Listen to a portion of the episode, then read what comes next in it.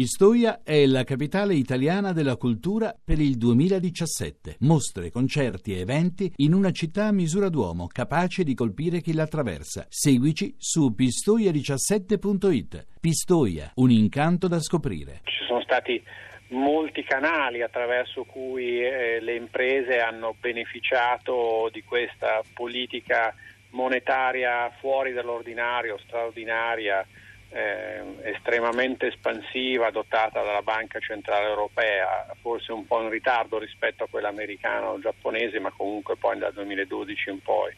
Eh, è stato diciamo anzitutto un sollievo sul piano del costo del denaro e quindi eh, tutte le imprese che avevano un debito hanno avuto eh, uscite meno forti per servire questo debito, per remunerare questo debito e anzi un incoraggiamento a fare più debito. Questo operato anche attraverso eh, un modo in cui, perché noi parliamo sempre del quantitative easing che è l'acquisto di titoli, ma la Banca Centrale Europea non ha fatto solo questo, ha fatto anche un finanziamento alle banche legato alla loro eh, propensione e capacità di erogare nuovi prestiti all'economia. E questo ha funzionato. Fino a qualche anno fa si parlava di, con un'espressione inglese, un'altra diventata famosa, credit crunch, di impossibilità o quasi di accesso al credito per tante, troppe imprese italiane che strozzava letteralmente la nostra economia. Si è allentato questo nodo?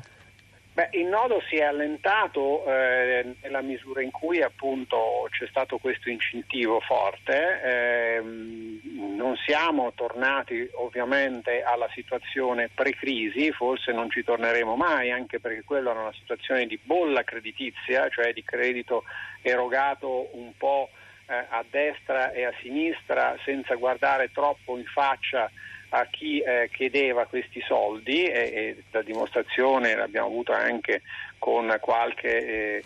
situazione di fragilità estrema eh, come le banche venete, altre quattro piccole banche, Monte dei Paschi che aveva problemi altri ancora, ma insomma eh, sofferenze che sono cresciute un po' in tutte le banche non solo evidentemente perché eh, era stato erogato troppo credito, ma anche perché l'economia è precipitata. Eh, questo ha funzionato, sta funzionando, eh, questi prestiti particolari della Banca Centrale Europea non stanno funzionando come forse la Banca Centrale Europea vorrebbero perché ancora c'è una situazione di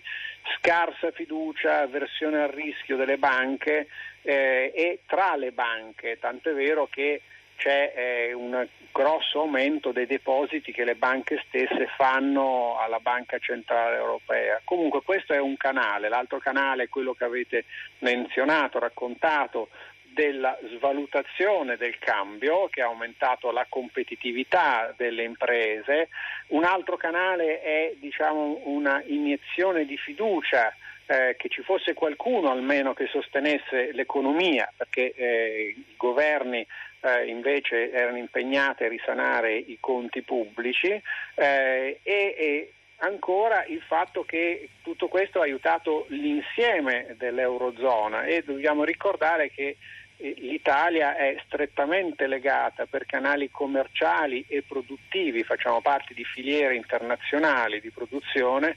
eh, al resto dell'Eurozona, al resto dell'area eh, economica eh, europea e quindi migliorando il resto dell'euro, dell'euroarea anche noi siamo stati tirati su.